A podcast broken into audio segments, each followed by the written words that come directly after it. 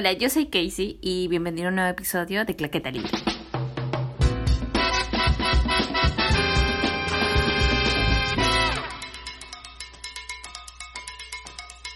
Sí, sí, si do, re, do, si, do, do, la, do, re, mi, re, do, si, la, sol, si, la. Bienvenidos a este episodio random de Claqueta Libre, otra vez acompañada de Cecilia Valverde. Y hoy día vamos a hablar sobre Chef, que en Latinoamérica es conocido como Chef a domicilio. Hola Cecilia, otra vez estamos aquí. Hola a todas, hola otra vez. La verdad que me gusta hablar mucho y sobre todo de películas. Esta película, la verdad, yo la había escuchado hace años. Se estrenó en el 2014, pero ya me dijeron, en el 2019 creo que me decían, ¿no has visto esta película? Tienes que verla, ¿por qué no la has visto? Yo nunca había escuchado esta película, la verdad. Recién me enteré de ella cuando vi tu historia en Instagram y me autoinvité a este episodio. Sí, bueno, como ya saben, en este episodio nosotros vamos a hablar de spoilers y de todo, porque siempre recomiendo que antes de escuchar este podcast vean la película para más placer, para que lo entiendan mejor y lo disfruten mejor. Así que voy a empezar con un pequeño sinopsis de lo que es la película. Esta película trata sobre el chef Carl Casper, que es sobre Jon Favreau, es el actor, que deja repentinamente su trabajo en un famoso restaurante de Los Ángeles. Al enfrentarse a su dueño y negarse a renunciar a su integridad creativa, tiene que descubrir cuál es su siguiente paso. Por cosas de la vida, se encuentra en Miami y se asocia con su exmujer, su amigo y su hijo para montar un puesto de comida ambulante cubana. Durante el camino, Carl vuelve a su pasión por la cocina y el entusiasmo por la vida y el amor. Tú más o menos cuando yo te dije, Chef, ¿qué pensaste de qué trataba la película? De alguien que obviamente cocina. De cocina, ¿no?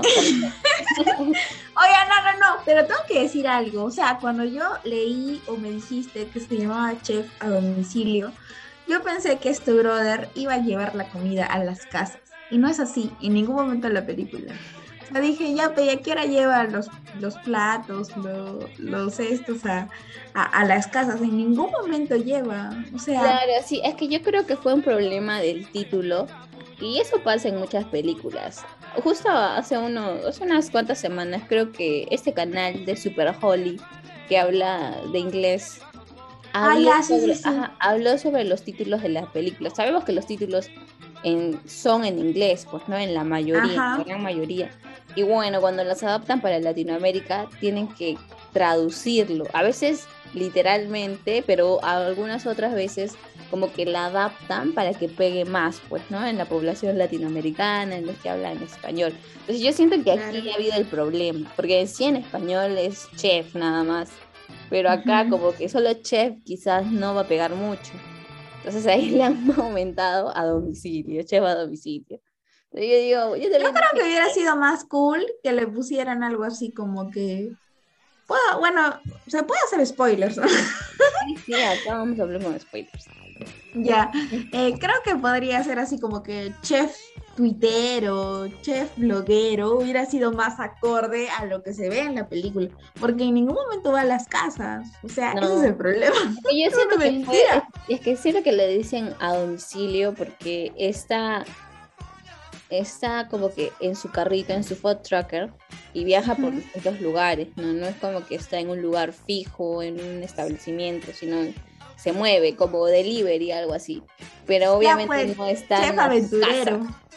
Chef aventurero, mejor. Eso de chef a domicilio es una mentira. Bueno, los de publicidad de la película en español pensaron que iba a pegar, pues, pero...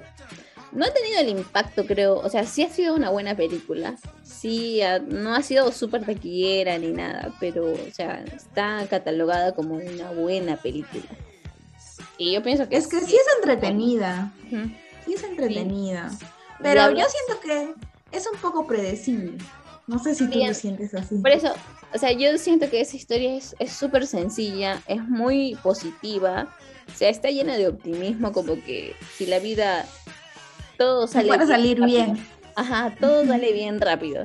Por eso quizás es el encanto de la película, pues, ¿no? Porque a veces las películas están hechas para eso, pues, ¿no? Para alejarte un rato de la realidad y hacerte soñar que las cosas sí salen bien. Es que a mí me gustan los finales tristes. Creo que el problema es ese. Igual esta película también es como que tiene actores muy, muy, muy conocidos. O sea, en su mayoría han sido actores súper comerciales que estaban de moda en ese año, en el 2014. Pero más allá de todo eso, yo escogí porque era dirigida por Jon Favreau. O sea, el mismo chef, o sea, el actor Jon Favreau es el que el protagonista. Y él ha escrito y ha dirigido esta película. O sea, él ha sido el de la idea de la película y él mismo la ha dirigido. Entonces, wow. Exacto. O sea, hacer todo.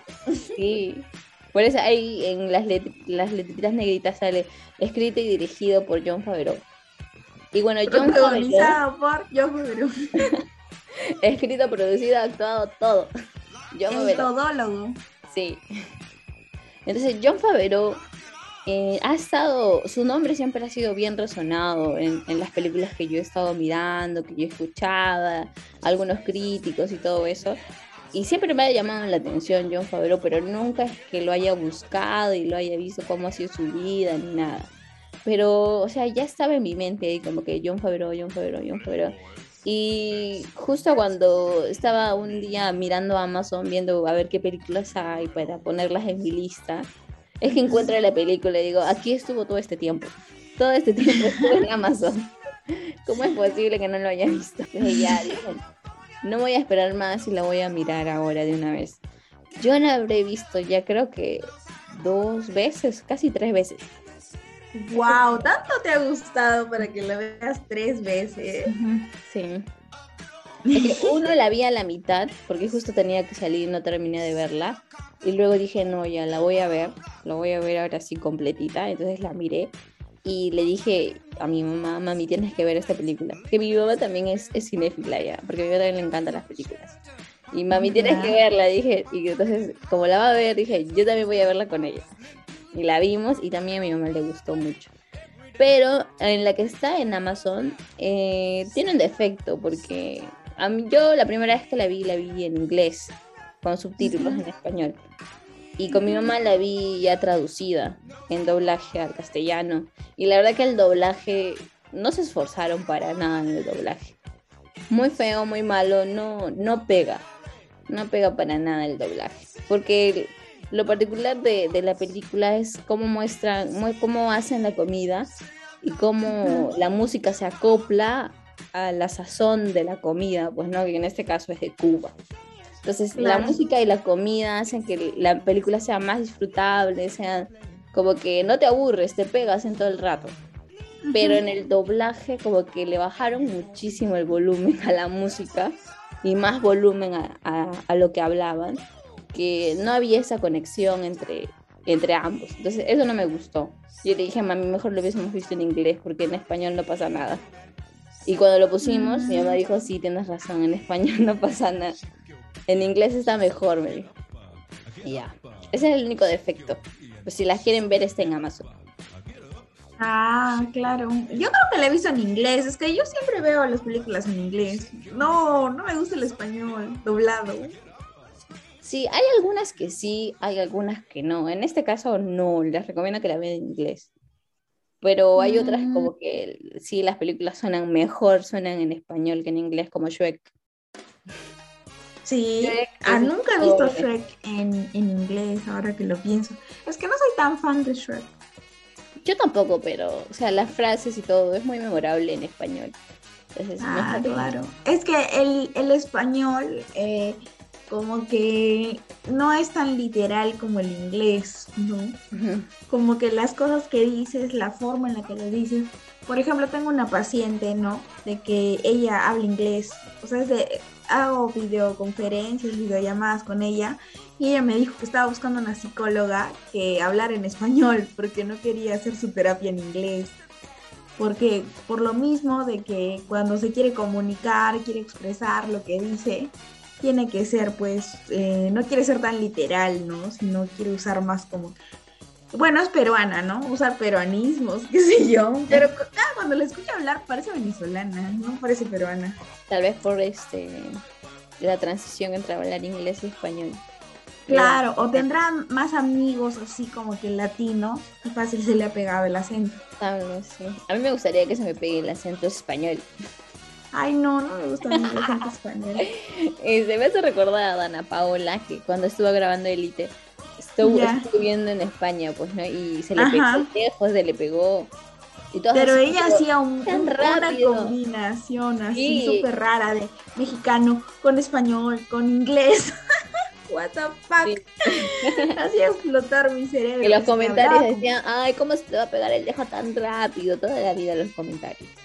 Ah, y este es otro punto importante de la película, el poder de las redes sociales. Y eso también es lo que me gustó muchísimo. Y como que subes algo a internet y nunca desaparece. Exacto. Qué fucking miedo. Entonces, vamos por partes en la película porque tiene muchísimas experiencias. Y bueno, luego quiero hablar también sobre el director, porque como te digo, Jon Favreau para mí es como que ya en mi lista de los mejores directores que conozco. Entonces, empezamos, ¿no? Que Carl era súper bueno en lo que hace, ¿no? Cocinando, desde joven, ha sido como que un talento. Un talento y todo eso, pero lamentablemente como todos los creativos creo caen en la rutina de cocinar lo mismo, de hacer lo mismo y lo mismo y lo mismo. Así cuando es. Quieren ser creativos, pues lamentablemente cuando no es tu propio negocio y estás al servicio de alguien más, no puedes tener esa libertad creativa, ¿no? Que es lo que le pasó, se fue su techo. Entonces ahí agarró y perdió los estribos. Se les fue todo. Llega el crítico de comida, que eso también me agrada mucho porque en la parte en la que él le empieza a gritar al crítico, porque el crítico dice que su comida no pasaba nada, fue terrible. Entonces, pero también no fue culpa de él, fue culpa del dueño del restaurante que no lo dejó innovar en el menú, bueno. Entonces, como obviamente no le gustó al crítico, viene él y le dice, ¿no? Todas sus verdades, que la verdad sí me gusta porque... ¿Con qué derecho viene una persona a probar y juzgar tu comida después de todo el esfuerzo que tú has hecho, de todos los años que te has preparado, cocinando, innovando y todo, para que venga alguien y te diga, no, está feo? Y tenga ese poder de destruirte, ¿no? Y es como que... Sí, solamente porque como que había mucha gente que seguía su blog, ¿no? Claro, las influencias. Es que ¿sabes cuál fue el problema? De que... Como que este chef, de alguna manera, tenía el ego muy inflado también. Si te das cuenta, era como que todos le decían, sí, lo que cocinas es grandioso y no sé qué, bla, bla, bla. Entonces, como que tenía el ego súper inflado.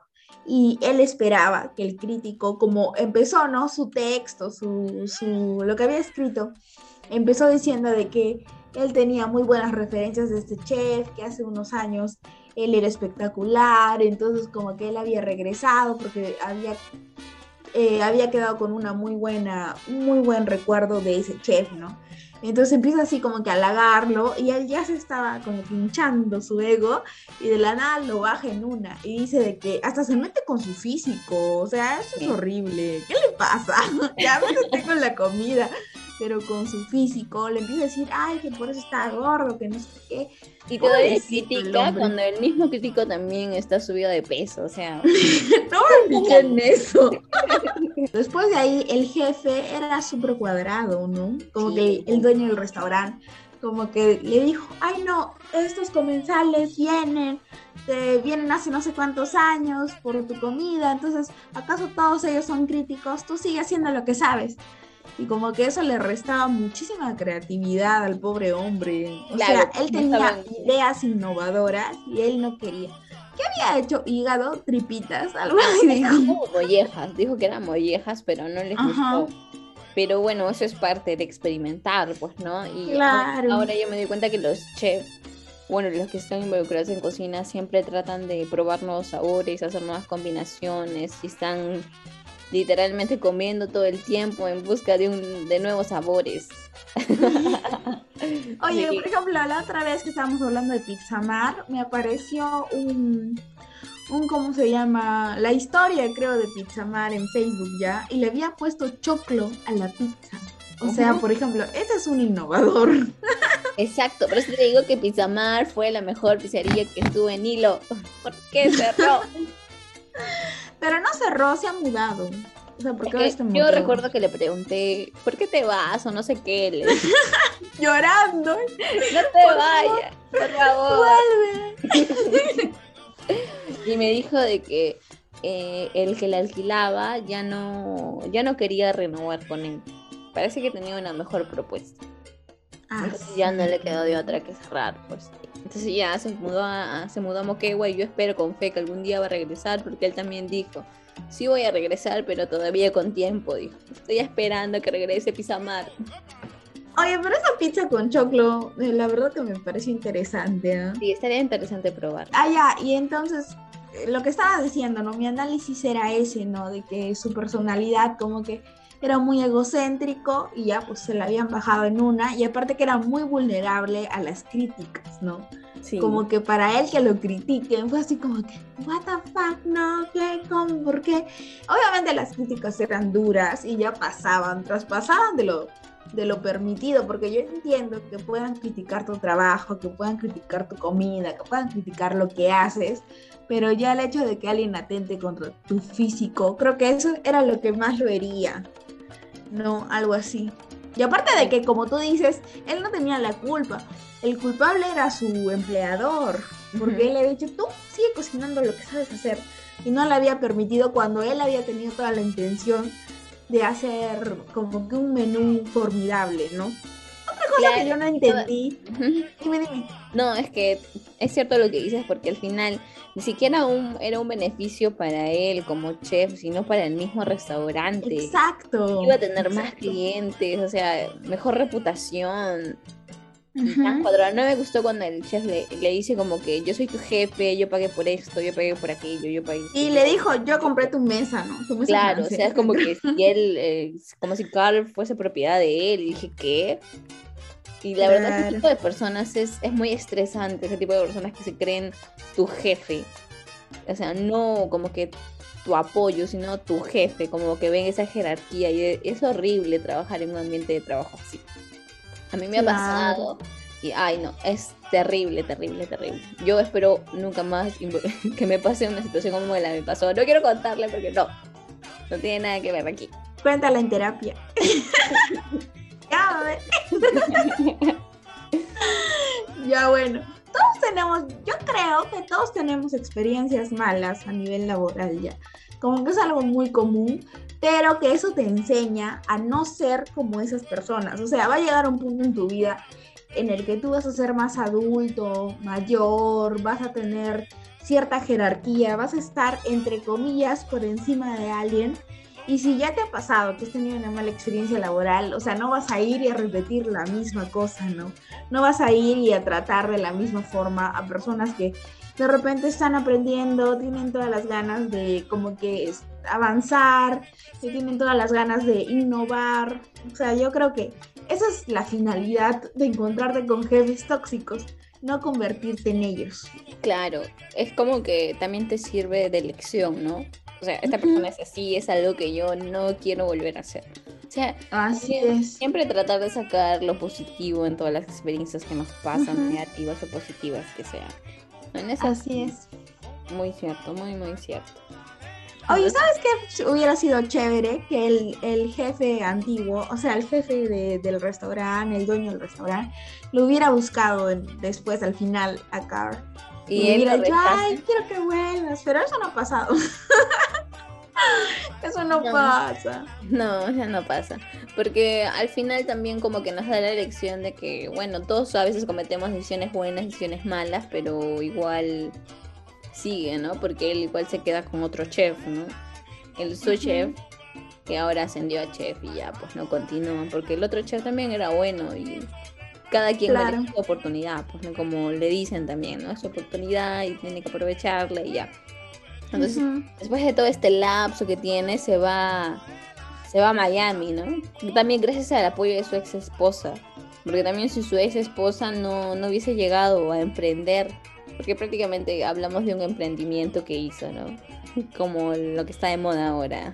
Que todos emprenden. Temporada de pandemia, emprender. Pero ahí también algo que emprender destaco, es un mood ahora. Algo que destaco de su emprendimiento también es de que, o sea, él no la ha sufrido mucho. porque bueno, él tenía la inversión. El carrito que le dan para trabajar ya se lo dan, pues, ¿no? Entonces él también ya tiene como que su fama y también es un poco conocido, tiene amigos, porque él cuando se va de compras para poder mejorar el carrito y ponerlo así, darle mantenimiento, ¿cómo va de compras y agarra? Necesitamos dos de aquellos. Y digo, wow, o sea, sí tiene dinero. Claro. Para poder comprar todo eso. Yo entendí que se había sacado un préstamo o algo así. Sí, bueno, es que la ex esposa le dice, pues no, yo te presto y no sé qué, porque él no quería ir a Miami, porque decía, no tengo dinero y no sé qué. La esposa le dice, no, ya yo te voy a prestar. Ha tenido Oye, pero ¿te acuerdas que hay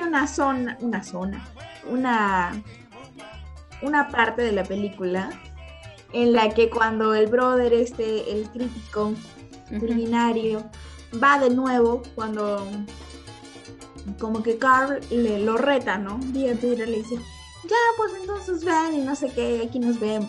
Y entonces va y se veía en escena que Carl estaba cocinando, ¿no? En su casa. ¿Y por qué? Yo dije, le va a llevar todos sus... Yo también pensé que le iba a llevar. Esa escena es un error. No creo que sea un error, simplemente fue lo que le iba a dar, pero como dices, su ego le volvió a ganar, porque le tuiteaba cosas feas, bueno, le decían que no, que se acobardó, que era una gallina, no sé qué. Entonces me parece que ahí también le ganó su ego y simplemente fue a gritarle en vez de llevarle la comida. Yo pensé también que le iba a llevar la comida. Sí, como que eso hubiera sido lo mejor, porque de alguna forma como que le hubiera literal callado la boca. También, literal. Pero si lo piensas, si lo hubiese hecho, ya no hubiese más películas. Yo siempre pienso eso, incluso en las novelas. Por ejemplo, Rubí. Si Rubí hubiera sido paciente con Alejandro, se hubiera casado con él. Pero todo es parte del crecimiento personal. Claro, exacto. Es como que no, pues no hubiera habido novela, ¿no? Tienes razón. No hubiera habido trama. Entonces también fue gracias a eso que surgió todo, pues no, porque ahí con todo ese show que hace pierde la reputación, pierde credibilidad, pierde todo ahí.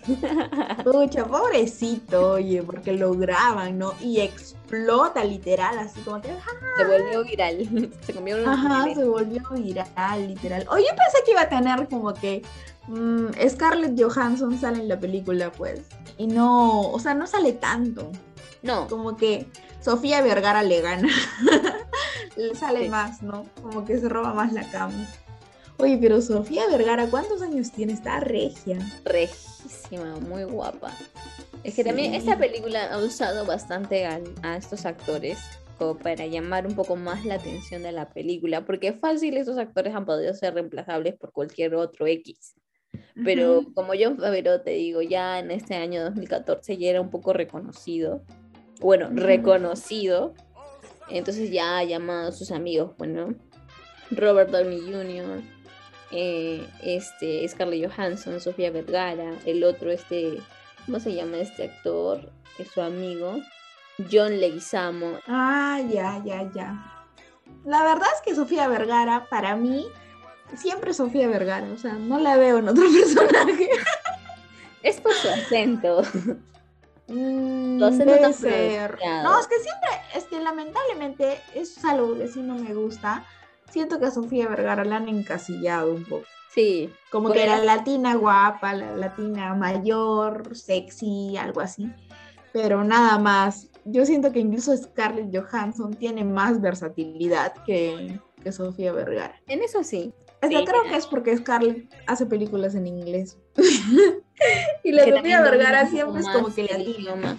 Pero Sofía Vergara también, sí lo domina, pero quizás no le ofrecen papeles así. Ajá, eso. Versátiles. No le ofrecen papeles así como que ya sabes que eres Estados Unidos. O sea, le ofrecen papeles de eres latina, pero estás en Estados Unidos y te ríes y haces bromas. Y quiero que tu acento esté bien pronunciado. Ay, pobrecita. Yo a veces veo clips de Modern Family donde ella estaba. Yo cuando ella sale me mato de risa. Sí, es un chiste andante. Sí, de verdad. Sí. A veces me da ganas. Pero yo me acuerdo que había una entrevista que decía que ella, eso, o sea, como que ella era tan inteligente que había explotado eso de ella, ¿no? Como que ese era su sello personal prácticamente. Sí, porque, o sea, antes de Modern Family, ella como que la luchaba todavía ahí en Hollywood. Hasta que llegó la serie y ahí sí, eso. Claro, ya eso es como que la ha catapultado a la fama. Oye, pero, ¿qué te iba a decir? Creo que nos vende también una idea muy familiar, ¿no? Porque también toca el tema, y eso es lo que puse muy bonito, que toca el tema relación padre-hijo, ¿no? Cómo ellos se acercan, se aproximan, cómo ese vínculo que parecía quebrado por el divorcio, de alguna forma se fortalece, se vuelve a unir. O sea, eso me pareció precioso, precioso, precioso, porque creo que esas películas son las que valen la pena, ¿no? Las que mandan ese mensaje de lo más importante es la familia, que es importante que los padres tengan esa relación afectiva, saludable con los hijos, que se involucren. O sea, eso creo que es lo mejor de la película para mí, aparte de la comida, que me da un hambre. Sí, oye, no, yo decía, quiero hacer ese sándwich con ese pan. Sí, buenazo. Quiero hacerlo, no me importa. Me acuerdo clarito la lonjita crocante, qué rico. Sí. Míralo hasta que esté dorado, dije, míralo hasta que esté dorado. Quiero hacerlo, de verdad. No quiero babear sobre mi teclado. Pero como te digo, o sea, la historia es como que tiene un final feliz, pues, ¿no? Como que muy soñadora, porque a veces quizás eso en la vida real no puede pasar, pero ya decían uno. Ajá. Entonces, por esa parte me gusta, porque yo creo que a todos nos gusta siempre el final feliz. Bueno, excepto a ti, que te gustan los finales tristes, ¿no? A mí me gustan los finales tristes y trágicos. Se muere mejor.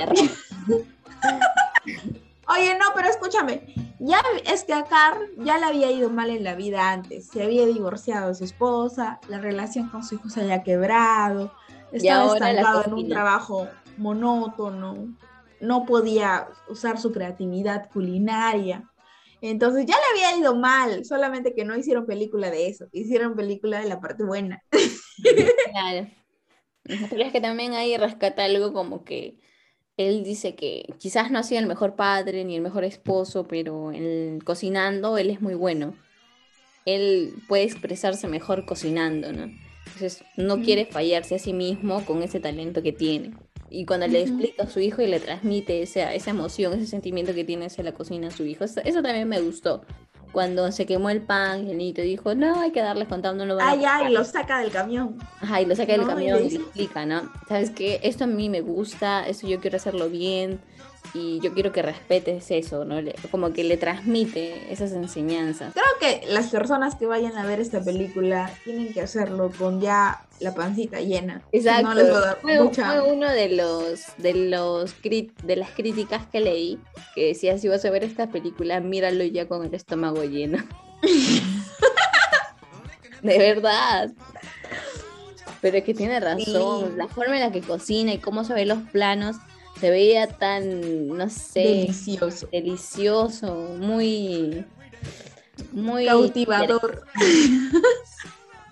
Las tomas eran muy pinteras, como que muy agradables visualmente. Placer visual. Sí, ajá, literal era placer visual, porque se veía muy bueno. Más el sonido de cómo se freía, uff, buenazo. Sí, definitivamente. Por eso ahí me di cuenta que yo jamás podría ser ni vegana ni vegetariana. No podría ser. Pero algunas cosas sí las como veganas, pero no, me encanta la carne. Yo también, me encanta. No podría. Y una parte que me parece un poco extraña fue cuando empieza la película y trae el cerdo y le corta la cabeza.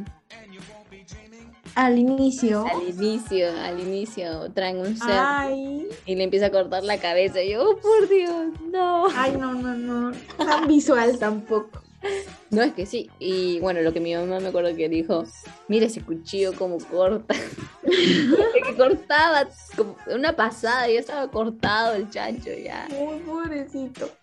Me acuerdo que una vez alguien me contó que había ido a una granja y habían chanchitos, ¿no? Y los tenían que matar, pues, porque era para venderlos, comerlos, etcétera. Dice que los chanchitos gritaban tal cual como una persona. Sí, chillan bastante, como te persinas. Es que me da miedo imaginarme esos gritos. Un minuto de silencio por todos los chanchitos. Por esos chanchitos. Que se fueron, que nos abandonaron. Para ¿Te imaginas que arrancarnos en un chanchito? Para hacer gritos así. Para hacer ese sanduchito de lechón. Un minuto de silencio por ellos. Nos comimos ayer. Ay, no. Qué pede. Que en paz descanse. Que en paz descanse. Oye, me siento mal de burlarme de los animalitos. Es que yo pienso que puedes reencarnar en un chanchito. Imagínate que te toque a ti, que te den vuelta. Esto me recuerda a la película Okja. No sé si la habrás visto. Está también en Netflix. Pero me suena. Netflix, Okja. Igual trata sobre la matanza de animales, ¿no? Para hacer carne. Es bonita, pero es cruel, es trágica. Te va a gustar porque es un final triste. ¡Ay, no! No me gusta ver sufrir. Creo que los finales tristes me gustan cuando son así, cosas románticas y ya, pues, ay, ¿no? Como que la melancolía me gusta, pero no quiero ver chanchitos muriendo. ¡Qué horror! Bueno, para los que no han visto, ya mírenla, es muy buena. Quizás a algunos les cambie la forma de comer. No dices tú que igual nunca dejarías de comer carne por las puras las vistas. Algunos dije, no fue mi caso. Algunos. Tú no, por ejemplo. Pero trato de comer lo mínimo, la verdad. Más como pollo. Yo también, más como pollo. Como que el pollo es universal, todo el mundo come más pollo. Sí, y como que carne casi no me gusta mucho la carne, a no ser que sean hamburguesas. Y el chancho, también es como que algo muy seguido. Ay, no, a mí me encanta comer chanchitos. Chanchito, asado de chancho. Uf. Pero por ejemplo ahora, ¿te acuerdas que antes mi plato favorito era el lomo saltado? Ahora mi plato favorito es el arroz con pato. Es mi plato favorito de la temporada. ¿Y llegaste a encontrar el mejor lomo saltado? Que sí, probé varios, de verdad que estaba muy afanada y siento que no hay mucha diferencia, como que el lomo saltado puede ser preparado de similares formas, pues, como es frito. Claro. Entonces, pero sí depende mucho de la calidad de la carne, creo yo. Porque he probado lomos saltados de 6 soles y he probado lomos saltados de 40 soles. El lomo, obviamente, no, el lomo. Hay una diferencia. Lomo pero frío, sí, no sé qué. Sí. Uh-huh. Pero sí, o sea, por ejemplo, ¿qué lomo saltado? Me gustó el de Atillo, por ejemplo. Sí, el de Atillo estaba muy rico. Sí, es rico. Muy rico. Después en Tanta de Arequipa, ¿cómo se llama? De Gasonaculio, también estaba muy bueno, era ahumado, estaba rico. Después de ahí he probado también lomo saltado en Mollendo, creo, pero estaba normal. Después, creo que ahora estoy más afanada con el arroz con pato. Sueño con el arroz con pato. La verdad es que yo me he propuesto como que no salirme de las carnes. De las carnes conocidas, no quiero probar otras carnes. Ya suficiente con el chancho y el pollo y el pescado. Porque no quiero salirme de eso. De verdad. Creo que el pato no le gusta a mucha gente porque no es un sabor tan universal como el pollo, pienso yo. Como que el pato es un poco más seco. No es como que muy jugosito. Entonces sí veo que mis papás se paran pidiendo arroz con pato cuando sabemos ir a comer así a un restaurante, como que no me llama mucho la atención. No. Es que el arroz verde a mí me encanta y ¿sabes cómo se disfruta más? Como tú dices, los platos un poquito secos, como que te traen una ensalada de encebollado, entonces el encebollado viene como que su zarza es como que con limón, ¿no? Y la cebollita no está seca, está como que jugosa, entonces todo eso tú lo echas y lo comes así combinado. Uy, qué rico. ¿Entiendes? Porque sí, el pato es seco un poco. Bueno, pero es una experiencia. Ya te enseñaré mis videos. Comiendo arroz con pato. Ahí haces tus críticas. Sí, De verdad que sí. Hasta ahora el arroz con pato que probé en el Monkey estaba muy rico. O sea, sí estaba bueno. Después también me han traído la otra vez un arroz con pato de Tacna. Imagínate que me han traído un arroz con pato. ¿Cuántas horas son del viaje? Ya no es lo mismo ya. No, sí estaba muy rico. Hasta la guardé para el día siguiente porque ya había cenado cuando llegaron. Entonces lo guardé para el día siguiente. El día siguiente lo calenté y estaba delicioso. Recalentado más rico, ¿no? Ajá, calentado es más rico. Sí, hay platos que calentados son mucho más ricos, ¿no? Como el arroz con pato, los frijoles. Recalentado es lo mejor. Uh-huh. Pero las papas fritas recalentadas no pasa nada. No, eso sí, no pasa nada. Ni en el pollo a la brasa el día siguiente. Sobre el pollito, por ejemplo. No. Ya, las papas son ahora o nunca. Sí. Sí. Bueno, ya basta de comida, basta. Ya me dio hambre.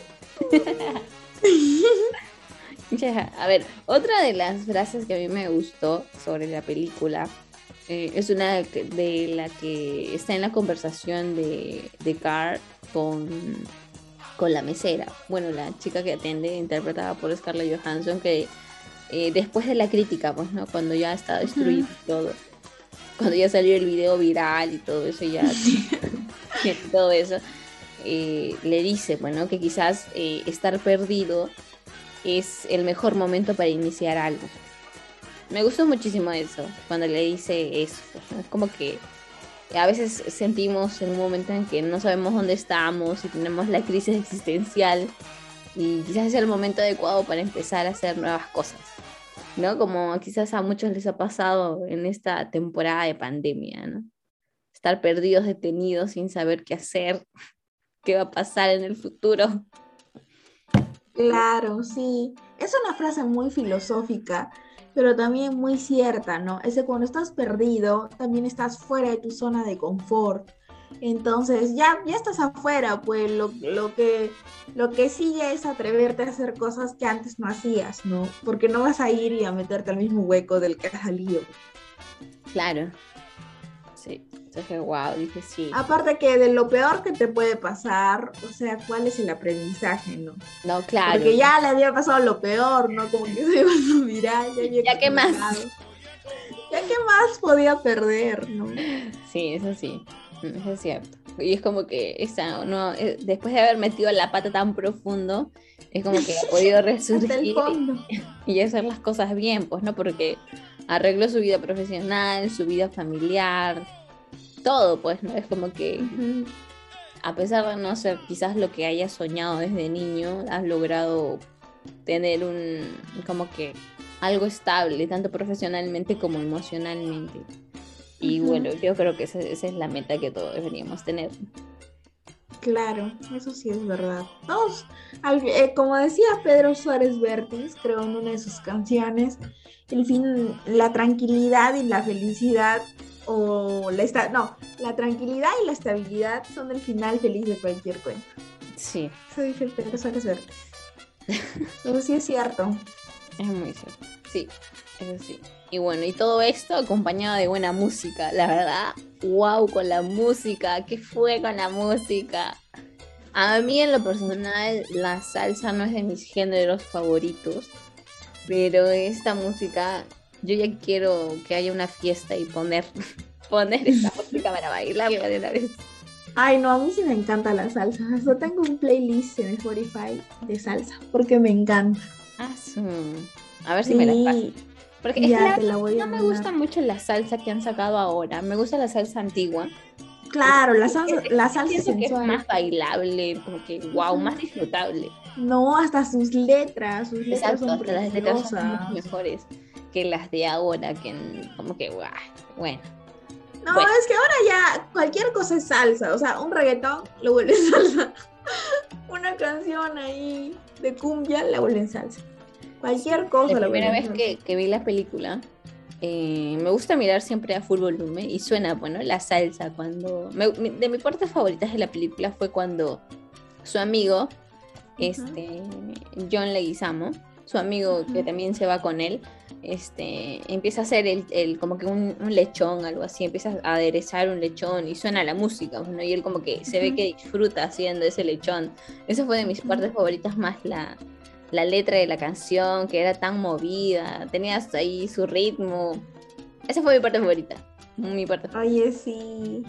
Creo que mi parte favorita, todos los planos de comida. También.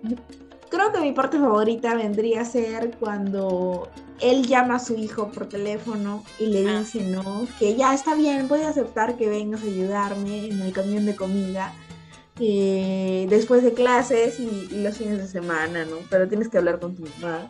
O sea, como tú dices, ¿no? Caían demasiado en el optimismo, en el facilismo.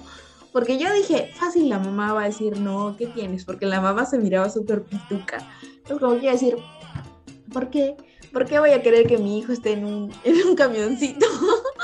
Pero no, como que la mamá súper chévere, ¿no? Entonces creo que eso es genial. Sí. Porque él quería estar con su papá. Sí, eso, ¿no? Porque mira, a pesar de que son padres divorciados, se llevan súper bien ellos, ¿ah? A pesar de estar divorciados.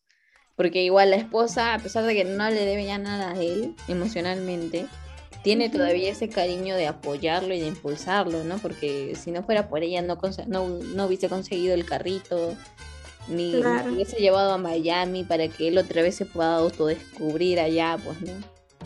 Wow. Como ya hemos mencionado, esta película es muy, muy soñadora. Para mí, muy, muy, muy soñadora. Y al final resultó ser de que quien te tumbó te va a apoyar otra vez a levantarte, porque el mismo crítico que le ocasionó todo este problema viene como socio para invertir, sí, ¿no? Para hacer ya su restaurante más un establecimiento, algo fijo. Y wow. Sí, sí, hacen un restaurante, ¿no?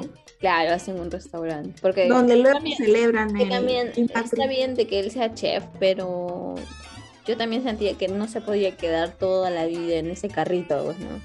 Tenía que tener su propio restaurante. No, pero yo creo que el punto de los chefs que ponen sus carritos es en algún momento saltar a restaurante, ¿o no? Claro, exacto, saltar. Porque no te vas a quedar toda la vida con tu carrito, güey. Porque igual, creo que por ejemplo Festín ha sido un restaurante y luego ha abierto su carrito, ¿no? Es porque se volvió esta tendencia de los carritos, pues, no móviles, los food trucks. Y ahora que me he dado cuenta, los chefs es puro trabajo en equipo. Ajá, sí, totalmente. Trabajo en equipo y tener resistencia a la presión, porque sale un menú, sale el otro, y el otro. Y te puedes ganar gritadas si no lo haces bien, y esto y lo otro. También, antes de ver esta película, ya días atrás había visto otra, no me acuerdo cómo se llama, pero creo que es Chef, una receta de la felicidad, creo. Es con Bradley Cooper. Esta película que este chef tenía un genio, pero de la patada, te lo juro. Era como que había también, al igual que Carl, había como que fallado en un restaurante, le había ido mal, y es como que lo dejó por un tiempo, luego otra vez quiso hacerlo. Cuando volvió a cocinar, es como que no estaba satisfecho con nada que le dieran. Si le habían cocinado, si habían hecho o haber cocido algún tipo de carne, para él no estaba bien, era como que demasiado perfeccionista, y él ya a lo extremo, pues, ¿no? Como que tiraba los platos, tiraba la comida, les gritaba. Yo, ¿qué le pasa? Sí, es como que mi mamá decía, ¿cómo va a ser un chef así? No puede ser, si la comida tiene que hacerse con amor.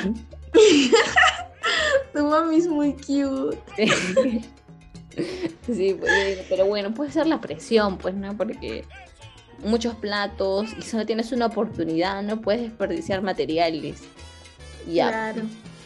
Debe ser muy difícil. Yo he visto en Masterchef, o sea, yo nunca he visto un programa completo de Masterchef, pero he visto los comerciales y siempre salen que el chef les grita. Claro, o sea, los chefs son malhumorados. Pero no creo que sea la verdad, tal vez algunos, ¿no? Como hay diferentes personalidades, no sé, que algunos... Como los de Masterchef, creo que todos les gritaban. O como este de Hell's Kitchen, que estaba de moda, del chef Ramsay, creo, que les gritaba horrible a los participantes. horrible, horrible, hasta atentaba contra la autoestima y decía, ¿cómo puedes cocinar y concentrarte si te está gritando así? Porque se ponía... Creo que ese es, no era Masterchef, era ese que estás mencionando. El de Hell's Kitchen, sí, era como que wow. Se está en sí, porque salía así que le gritaba horrible. Diciéndote que no sirves, eres una estatada. ¡Ah, qué horrible, qué estresante! Se me mató. Me pongo a llorar. Sí, no. ¡Qué horror! Y no entiendo por qué hay gente que piensa que así desmeritándote a tu ladito se te van a salir mejor las cosas. Es horrible. En mi cabeza. Sí, pero tal vez es como era un reality show, quizás se exageran un poco las cosas. Claro. Creo que sí, porque yo también, por ejemplo, la otra vez vi que en un reality show igual era de baile y le ponían así críticas, bailas horrible, haces desafinado, cantas espantoso, o sea, ¿por qué le ponen eso? Pero no sé si es el, digamos, el formato que usan en un reality. Sí, pero hasta cuándo. Me pareció una locura. Sí, yo creo que también hasta incluso puede afectar un poco la salud mental de muchas personas. Sí, obvio, porque estar expuesto a tanto maltrato psicológico, llega un punto que por más buena autoestima, que por más ganas que le quieras echar y todo eso, o sea, ya te saturas, ¿me entiendes? Claro, y es como hasta que puede que te lo creas. Influencia, ¿no? En las personas que lo ven. Y piensa que es algo normal, entonces como que no... Exacto, se normaliza el maltrato, creo yo. Como que, ay, ya, sí, está bien decirle a la gente que canta feo. Está bien decirle a la gente que no sirve. ¿Cómo vas a hacer eso? Sí. Y hay mucha gente que consume ese tipo de programas que no tienen esa capacidad de discernir, ¿no? Ah, no, esto lo están exagerando. Ah, no, esto es para más rating. Ah, no, esto es... No, o sea, la gente cree que eso está bien y que eso lo puede llevar a la vida cotidiana. Claro. Ya... como para terminar este podcast, yo quería hablarte sobre el director, porque siento que es una historia de éxito, Jon Favreau, porque, ¿sabes? Okay. Jon Favreau ha tenido bastantes fracasos, o sea, él ha sido actor, director y, como ves, escritor. Al principio quería ser actor, pero no la daba mucho, o sea, no tenía muy buenos papeles, hasta que poco a poco se hizo conocido, y bueno, antes de ser reconocido, como no le daban las oportunidades, él dijo, acá yo mismo soy, voy a hacer mi propia película, y así yo me voy a dar a conocer. Hizo un guión, hizo una historia, y él mismo la quería hacerla, pues no quería que la película se haga realidad. Ajá. Fue con bastantes productoras y la mayoría le decía que no, hasta que hubo uno, como siempre, uno que le dio la oportunidad, ¿no? De dirigir, y ahí fue donde escribió, dirigió y actuó la película. Fue como que la primera, y fue como que estas películas indies que pegan bastante, y fue un éxito, pues se dio a conocer. No fue como que un super éxito, pero tuvo reconocimiento, entonces ahí como que ya lo tasaron más, lo empezaron a llamar para otros papeles y otros, hasta que llegó a Friends, porque él también es un personaje de Friends.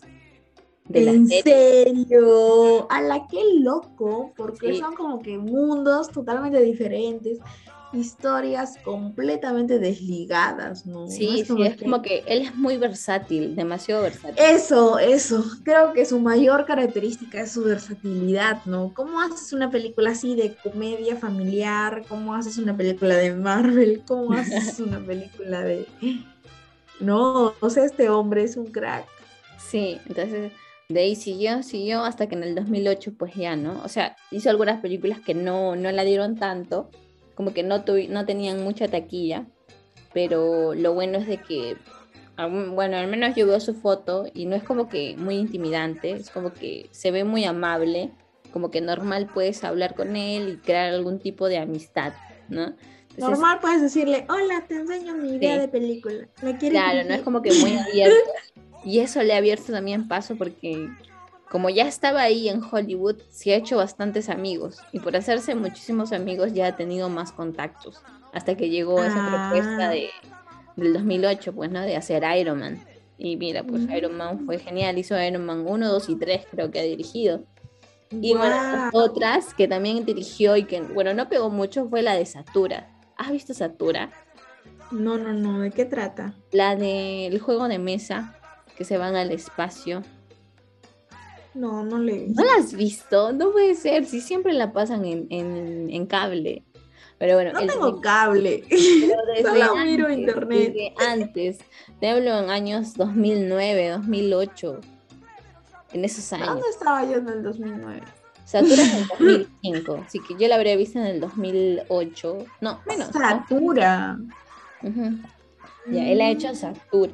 Mira, ¿qué más ha hecho? Esta película navideña, Elf, el duende. Ya, eso sí me suena, que también la ha dirigido. También la ha dirigido.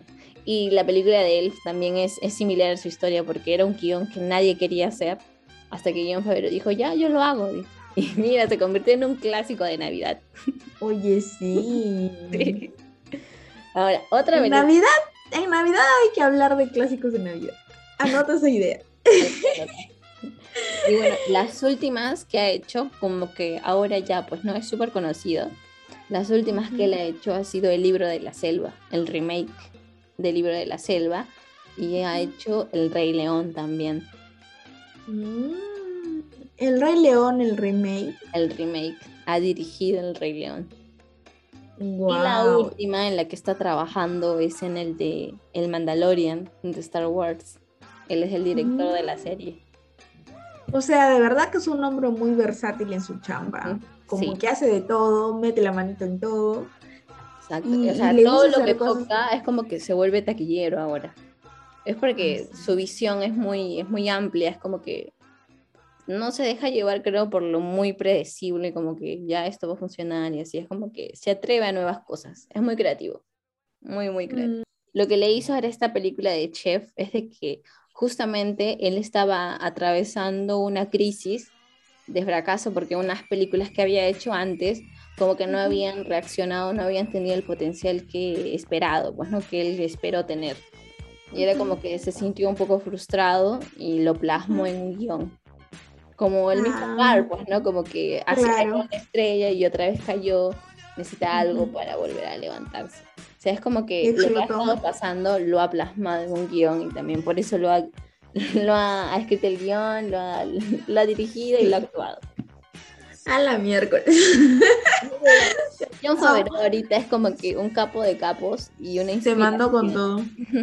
Oye, sí, definitivamente. Ahora que hemos hecho un repaso breve de todo su trabajo, sobre todo, o sea, es un hombre que, o sea, como que le apuesta a sí mismo, ¿no? Y creo que eso es muy importante. No solamente como que hay siempre buscar que otras personas crean en ti, sino que tú mismo creas en ti y que digas, ay, me mando pues con todo, ¿no? Porque confío en lo que sé, confío en lo que puedo hacer y voy y lo hago, ¿no? Sobre todo eso, voy y lo hago. Creo que, por ejemplo, estaba viéndolo otra vez, no sé si alguna vez viste a Jesús Alzamora, que es un peruano. Sí. Ya, él también salía en la televisión antes, ¿no? Y hacía cosas de tele y etcétera. Y luego él creó La Banca. Y luego ahora está sacando su nuevo programa, La Lengua, si no me equivoco. Y como que la premisa de él es de que si no te dan la oportunidad, hazlo tú mismo, ¿no? Y creo que eso es muy, muy chévere. Porque yo siempre quise estar en un programa de radio y mira, ya tenemos uno. Exacto. Aunque esporádico, hablar de lo que se nos dé la gana. Esporádico, pero aquí estamos. No, ya sabes, ya, tenemos que crear el hábito. Ahora, a partir de hoy, muchachos, son las 12, creo, sí, 19 de agosto de 2021. Todas las semanas, a partir de toda nuestra vida, vamos a empezar a hablar de películas, de libros o de lo que se nos dé la gana. Sí, me gusta ahorita todos los nuevos hábitos que estoy ahí formando, porque ya tenemos lo de las películas, tenemos lo de la lectura. Sí, promételo. Lo prometo. Muy bien, quedó grabado, ¿eh? Espero que no tengamos que repetirlo. Sí, pues, yo creo que ya no hay nada más que decir de Chef, es una película súper buena, muy disfrutable, la puedes ver muchísimas veces, recomendarla a todos los que quieras, recomiéndenla porque es demasiado buena. Si quieres matar a alguien de hambre, lo puedes hacer, le dices, míralo a eso de las 11 de la mañana. Obviamente les recomiendo verla en inglés, pero bueno, si lo consiguen de Cuevana o lo que sea, bueno, chévere, genial. Pero ya saben, si pueden, compren la película. Sí, es verdad. Y entonces sí, amigos, estamos concluyendo con este episodio de casi una hora, creo, lo siento, pero esta película es muy buena. Yo le voy a dar a esta película una puntuación que va a ser de 4.5, porque en realidad es una película familiar que la puedes ver muchísimas veces, recomendarla y hasta ponerla por las puras y estar ahí es muy muy buena. No es como que te vayas a aburrir.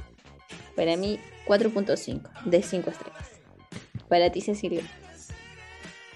Para mí, o sea, sí me ha gustado, pero yo siento que a ti te ha fascinado. Yo creo que le pondría un 3.5. Ya. O sea, no es mala, pero tampoco es uff, ¿me entiendes? Uh-huh. Pero sí me da hambre solo pensar en ella. Terminamos este episodio. Muchas gracias por aguantarnos hasta este minuto. Gracias. Ahora vamos a hacer más respectivos cortes. Exacto. Ahora vamos a ser más constantes grabando y todo. Y bueno, con fe, todo se puede. Con fe y todas las semanas sacamos un Exacto. episodio de alguna Exacto. película o de alguna serie o de algún libro o de alguna canción. Todo se puede aquí. Todo Así se puede aquí, todo es posible, ¿ok? Nos despedimos, Cecilia. A ver, compártanos rápido tus redes o tu podcast. Bueno, mi podcast también se tiene que volver a reactivar, ya que alguien me va a ayudar a editar. Entonces síganme como @generandoendorfinas. Si quieren espiar un poco las cosas que hago, me pueden seguir en mi Instagram personal, @cecivalverde, con una R al final. Y bueno, eso es todo. Muchas gracias por escuchar su podcast favorito, Claqueta Libre. Aquí está, ya nos vemos en un nuevo episodio. Bye